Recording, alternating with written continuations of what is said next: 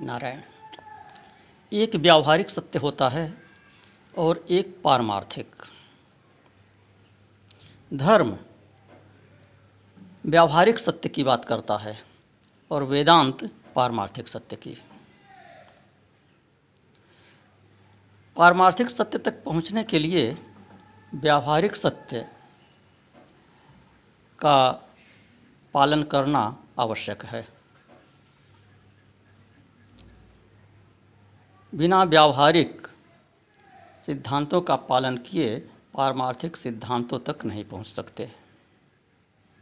और यदि सीधे पहुँचने का प्रयास करेंगे तो उल्टा पड़ जाएगा, अधोगति होगी। गोस्वामी तुलसीदास जी ने कहा, ज्ञान के पंथ कृपाण की धारा। ज्ञान पंथ कृपाण की धारा। कि जो ज्ञान मार्ग है, वेदांत मार्ग है यह तलवार की धार पर चलने के समान है।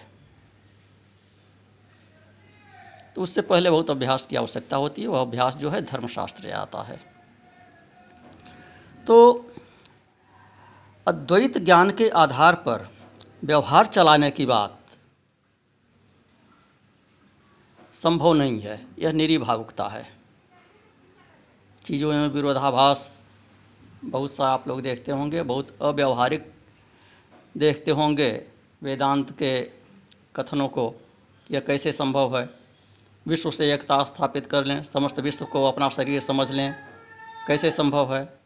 हम तो इस साढ़े तीन हाथ के शरीर हैं, इसी से खाते पीते चलते हैं। यह साढ़े तीन हाथ का शरीर हमारा उत्पन्न हुआ है इसी का नाश होगा।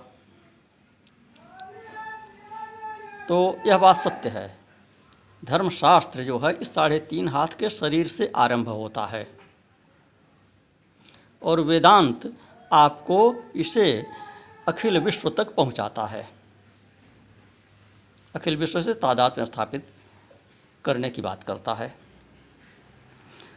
वेदांत यह बताता है कि परमात्मा सब में एक ही है।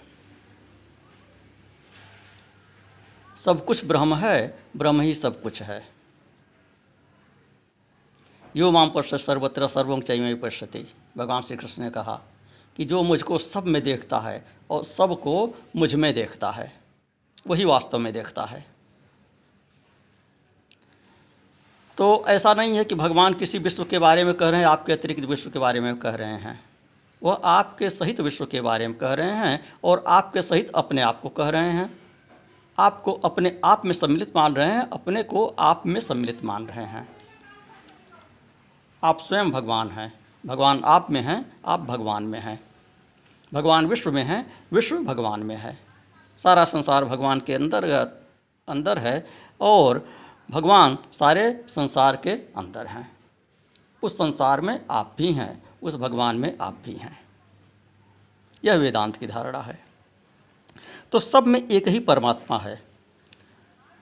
अतः सबसे एक समान व्यवहार करो। यह बात व्यवहार में संभव नहीं है। यहाँ पर व्यवहार और वेदांत में अंतर करना पड़ेगा।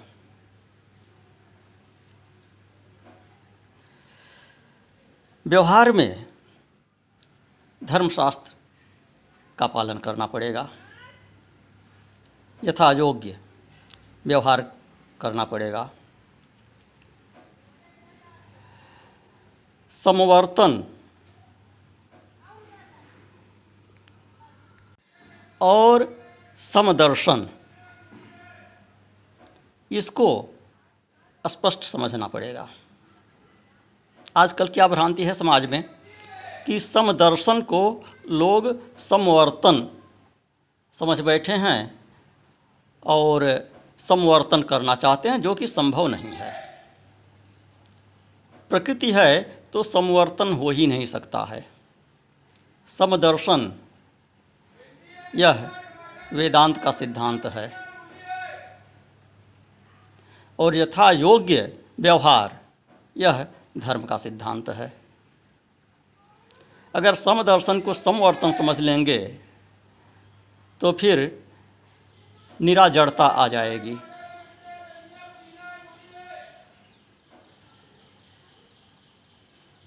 अपने ही शरीर के विभिन्न अंगों के साथ एक सा व्यवहार आप कर सकते हैं क्या? शरीर में विभिन्न अंग हैं, विभिन्न अंगों के विभिन्न कार्य हैं। आँख का काम आँख करेगी, नाक का काम नाक करेगी, कान का काम कान करता है। कान से आप देख नहीं सकते हैं। आँख से आप सुन नहीं सकते हैं। जिस अंग का जो काम है, उसको वही काम करना होगा। सभी अंगों का, सभी इंद्रियों का संचालक एक है। लेकिन सभी अंगों के कार्य अलग अलग हैं, विभाग बटे हुए हैं। शासन प्रशासन में विभाग बटे हुए होते हैं। प्रधानमंत्री एक है, राष्ट्रपति एक है। संसद एक है। संसद में सरकार है, सरकार के विभाग बटे हुए हैं। तो सबको अपना अपना कार्य करना है। शरीर में जिस अंग के जो कार्य हैं उसको वह कार्य करना है। उसका संचालक एक है। यह ध्यान में रखना है। यह दर्शन की बात है। यह समदर्शन है। माता, बहन, पुत्री, पत्नी आपके अलग अलग संबंध हैं। आप समवर्तन कैसे कर सकते हैं? सबके साथ यथायोग्य ही तो व्यवहार करना पड़ेगा। पत्नी के साथ पत्नी वाला व्यवहार करेंगे, माता के साथ माता वाला व्यवहार करेंगे, पुत्र के साथ पुत्र वाला व्यवहार करेंगे। तो यह धर्मशास्त्र का विषय है। और इस सब में एक ही परमात्मा है, एक ही आत्मा है, वह आत्मा, यह अपना आत्मा है, वह आत्मा, वह परमात्मा, वह ब्रह्म, मैं ही हूँ। यह समदर्शन की बात है। मैं भी ब्रह्म हूँ तुम भी ब्रह्म हो, पत्नी भी ब्रह्म है, माता भी ब्रह्म है, पुत्र में भी ब्रह्म है, सब कुछ ब्रह्म है। यह समदर्शन की बात है। तो व्यवहार भेद के आधार पर चलता है। भेद ज्ञान के आधार पर ही व्यवहार होता है, समाज का व्यवहार चलता है, दुनिया चलती है। और तत्व अभेद स्वरूप है। तत्व ज्ञान अभेद के आधार पर होता है। अंतिम गति अभेद है, लेकिन शुरुआत भेद से करना पड़ता है। व्यवहार विशेष सगुण में होता है। निर्विशेष में व्यवहार नहीं होता। जहाँ अपने सिवा अन्य कुछ है ही नहीं तो व्यवहार कहाँ से होगा? किसके साथ कौन सा व्यवहार किया जाएगा? तो जो स्वरूप स्थिति हो जाती है, तदादृष्टु स्वरूप अवस्थानम। तो अपने स्वरूप में स्थित हो जाने के बाद तब व्यवहार बिल्कुल नहीं होता है। तो व्यवहार किसका नहीं होता है? आत्मा का व्यवहार नहीं होता है। शरीर का व्यवहार फिर भी चलता है। ज्ञान होने के बाद भी शरीर का व्यवहार चलता है। दृष्टि बदल जाती है व्यवहार की। तो विश्व के समस्त मनुष्यों में समस्त प्राणियों को अनेक प्रकार से संचालित करने के कारण उस आत्मा को वैश्वानर कहा। वह पहला चरण, जो जागृत अवस्था है, उसको वैश्वानर कहा। आत्मा का प्रथम पाद, उसे वैश्वानर आत्मा कहा। यह जो पृथक पृथक प्राणी प्रतीत होते हैं, ये सभी जीवाभास हैं, जीव नहीं। वेदांत अनेक जीव की बात नहीं मानता है।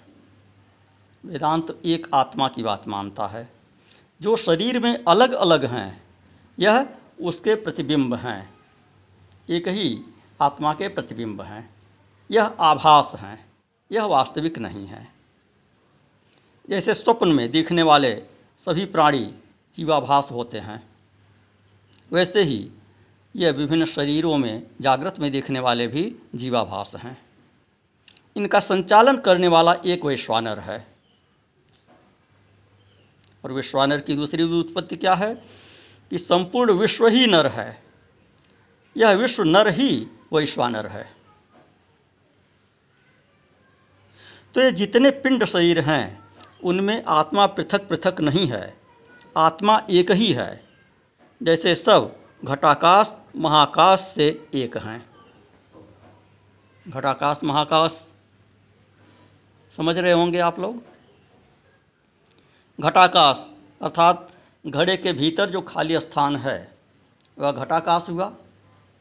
कमरे के भीतर जो आकाश है, खाली स्थान, वह मठाकाश हुआ। कमरे के भीतर का आकाश हुआ। और जो बाहर का आकाश है, खुला आसमान जो आप देख रहे हैं, वह महाकाश हुआ। तो ही आकाश बाहर भी है, वही आकाश भीतर भी है। लेकिन सीमित क्षेत्र में, कमरे के अंदर, किसी बर्तन के अंदर, घड़े के अंदर जो आकाश है, उसे घटाकाश कहा और बाहर वाले आकाश को महाकाश कहा। ये सीमा हट गई, घट फूट गया तो महाकाश तो जस का तस है, भीतर का भी और बाहर का भी। तो इसी तरह से अलग अलग जीव हैं। सब के सब जीव वैश्वानर, विश्वात्मा के भीतर ही हैं। अलग अलग दिखने पर भी सब वही हैं। तो यह वैश्वानर प्रथम पाद है। एक जीववाद की प्रक्रिया को समझने के लिए आवश्यक है कि देह को छोड़कर संपूर्ण विश्व मेरा शरीर है, ऐसा विचार किया जाए। अतः यदि लय करना है तो वाणी से सूचित समस्त इंद्रियों को मन में लय करो। मन न हो तो इंद्रियाँ कहाँ रहेंगी? अतः मन से भिन्न इंद्रियाँ नहीं हैं। यह बात हुई। फिर मन को ज्ञान में लीन करो। मन क्या है? यह संकल्प विकल्प रूप स्फुरण जो हो रहा है, चित्त में यही मन है। तो जितना संकल्प विकल्प होता है, वह सब ज्ञात वस्तु का ही होता है। अज्ञात का नहीं होता। संकल्प सदा सविषयक होगा, निर्विषयक नहीं होगा, निराकार नहीं होगा। जहाँ बुद्धि नहीं, ज्ञान नहीं, वहाँ मन भी नहीं। अतः ज्ञान से भिन्न मन भी कुछ नहीं है। अब ज्ञान क्या है? पृथक पृथक शरीर में जो बुद्धि है, वह समष्टि बुद्धि से भिन्न नहीं है। और समष्टि बुद्धि का अर्थ है महत्त्व। यदि समष्टि बुद्धि न होती तो पृथक पृथक शरीर में भी बुद्धि न होती, यह ज्ञान नहीं होता। अतः ज्ञान को महत आत्मा में, महत बुद्धि में लीन करना है। अपनी व्यष्ट बुद्धि को महत बुद्धि में, समष्टि बुद्धि में लीन करना है। इस प्रकार संपूर्ण संकल्पों और संपूर्ण विशेष बुद्धि को शांत करके, जब हम अपने आप में बैठते हैं, तब दिखता है कि अपना आपा कितना विशाल है। तब दिखता है कि हम इस साढ़े तीन हाथ के शरीर में सीमित नहीं हैं, हम तो विश्व हैं, हम विश्व रूप हैं और हम विश्वात्मा हैं। हम में यह देहाभिमान रूप पशुत्व तब आता है जब अस्थि मांस चमड़े के इस देह के साथ अपने आप को इस साढ़े तीन हाथ के शरीर में बाँध कर बैठ जाते हैं। इसलिए मांडू के उपनिषद में जागृत और स्वप्न को सप्तांग कहा। एकोनविंशति मुख कहा। सप्तांग अर्थात द्युलोक को मूर्धा, पृथ्वी को पैर, जल को मूत्र स्थान अग्नि को मुख, वायु को श्वास, सूर्य को नेत्र और आकाश को मध्य देह बताया, धड़ बताया। इस प्रकार बताते हुए कहा कि यह जागृत जो है, यह वैश्वानर आत्मा का प्रथम पाद है। अर्थात संपूर्ण विश्व मेरा शरीर है, यही मेरा प्रथम पाद है। यह परमात्मा को पाने का प्रथम प्रयास है। केवल एक देह की दृष्टि से आत्मा को चतुष्पाद नहीं कहा। केवल एक देह की दृष्टि से एक शरीर की दृष्टि से एक व्यक्ति की दृष्टि से जागृत को आत्मा का प्रथम चरण नहीं कहा है। समष्ट की दृष्टि से कहा है। पंचीकृत पंच महाभूत और उसका कार्य जगत, यह विराट का शरीर है। अतः यह विश्वात्मा, वैश्वानर विराट से पृथक नहीं है। संपूर्ण आकाश विराट का शरीर है। तो आकाश में जो शरीर है वे विराट के शरीर से भिन्न कैसे हो सकता है? सूर्य चंद्र ये विराट के नेत्र हैं और विराट की आत्मा हमारी आत्मा है। अतः विराट के नेत्र सूर्य चंद्र हमारे नेत्र हैं। इस प्रकार विराट पुरुष का वर्णन ही वास्तविक वर्णन है।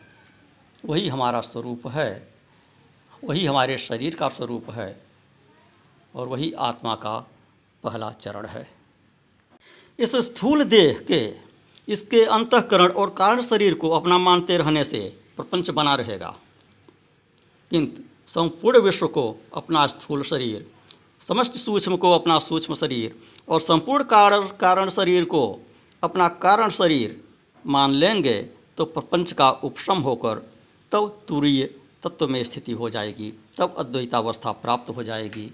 वह आत्मा का चौथा चरण तब प्राप्त होगा और वह स्वरूप स्थिति होगी। वही योग शास्त्र का तदादृष्टु स्वरूप अवस्थानम की स्थिति हो जाएगी और वही वेदांत की मुक्ति हो जाएगी।